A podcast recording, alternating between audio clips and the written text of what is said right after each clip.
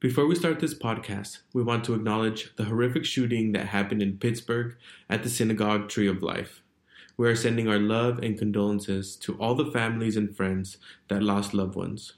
Our heart is with the Jewish community after this hateful attack.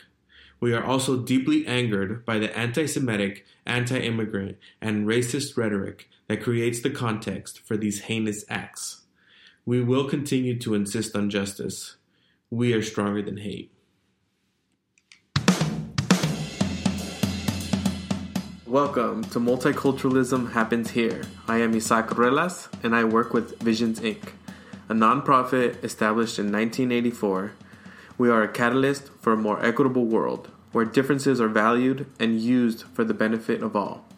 Our goal is to address national and local issues through the lens of multiculturalism. Hello, hello, welcome back. For today's episode, we will be introducing a new segment called Liberation, where we ask people what liberation means to them at the four levels personal, interpersonal, institutional, and cultural. Today we will be hearing from emerging consultant for Visions Inc., Kiara Andrade, and senior consultant slash co-founder John Capitman. Let's see what they have to say about liberation. My name's Kiara Andrade. Oh, I'm 25 years old and I'm from Boston, born and raised. I identify as black and a woman, specifically Cape Verdean, less specifically West African. My mom is Cape Verdean.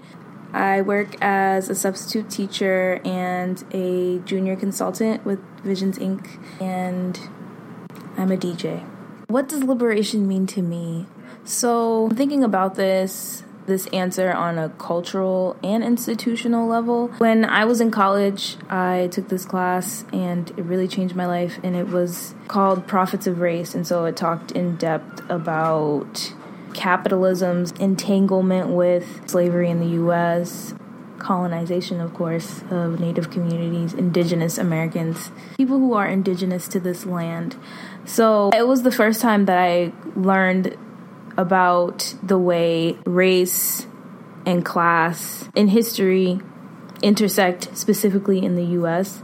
So, this professor, he was the first person that ever brought the idea to me that like food, housing, and education should be free or any necessity should be free. And so, to answer the question, what is liberation? I think liberation is free and easy access to food, shelter, education, and I'd add, you know, access to information about you, whether that's your culture or or the city you're from or your lineage. I think that matters. That's specific to like the cultural level because in this country there's this strong emphasis on work and you're only as valuable as productive you are, if that makes sense. So, however much you can put out and produce and make and work, that's how people base your value. And that's complicated, I think, especially for black people in this country because of the legacy of slavery and how black bodies were used for labor as well as consumption. And so I feel like oftentimes as a black person i feel more pressure to making something of myself or being like successful and usually these terms of success have to do with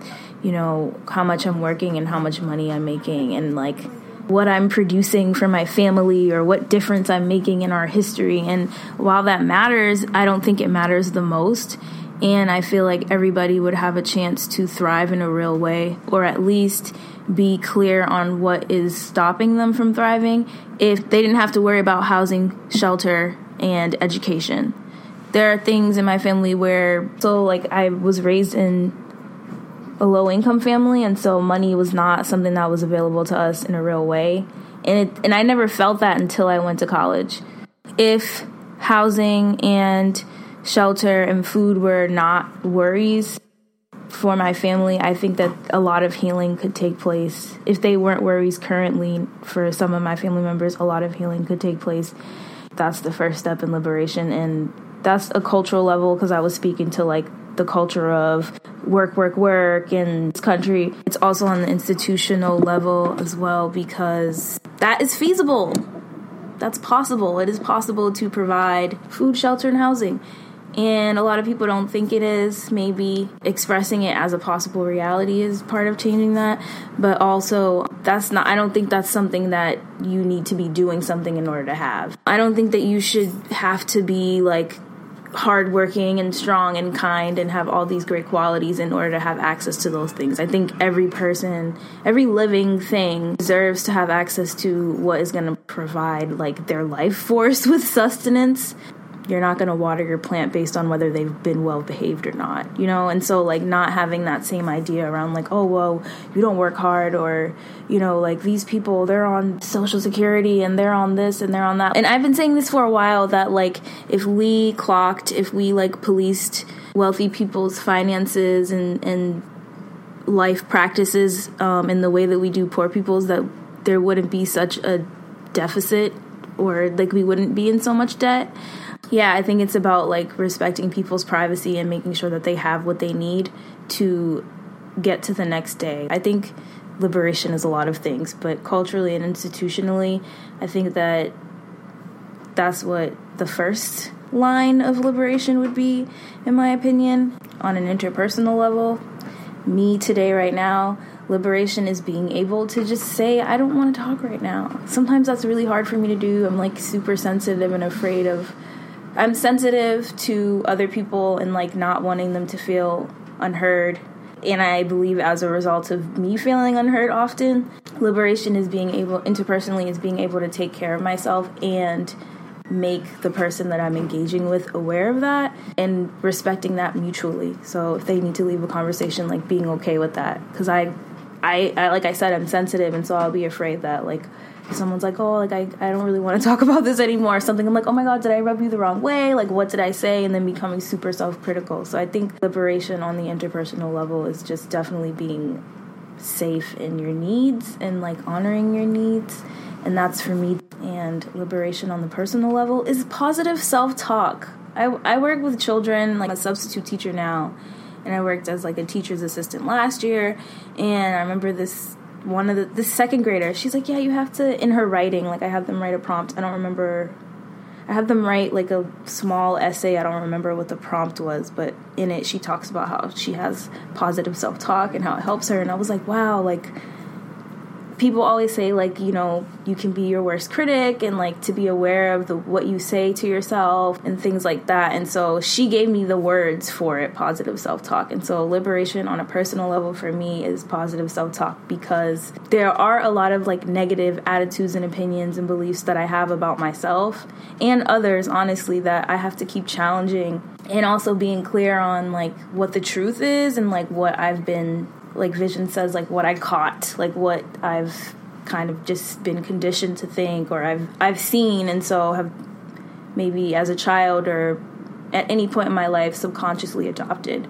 And so just being be noticing my thoughts and then being kind to myself even when, you know, I'm not happy with what I'm thinking or I know that that is something I need to work on.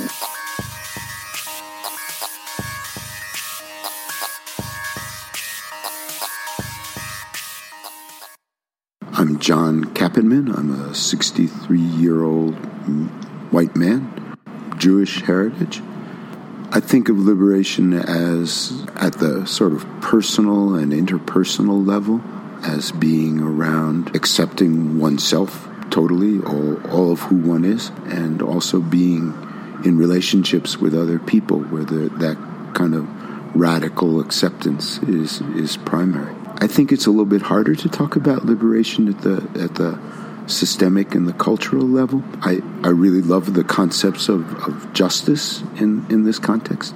For example, in the environmental movement and, other movements for, for justice, we talk about both distributive and procedural justice. Distributive justice meaning a fair outcome, and procedural justice meaning a fair process, so that people get a fair share of the benefits and the costs of living in a given society, and that they also make decisions about those benefits and costs in a in a way that includes and respects all parties.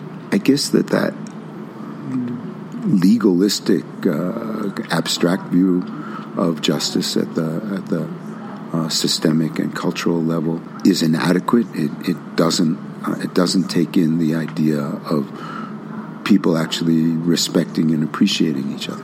And so I think that liberation is about a society that is built out of respect for each individual uh, and also respect for each group, each history, each culture, each shared experience.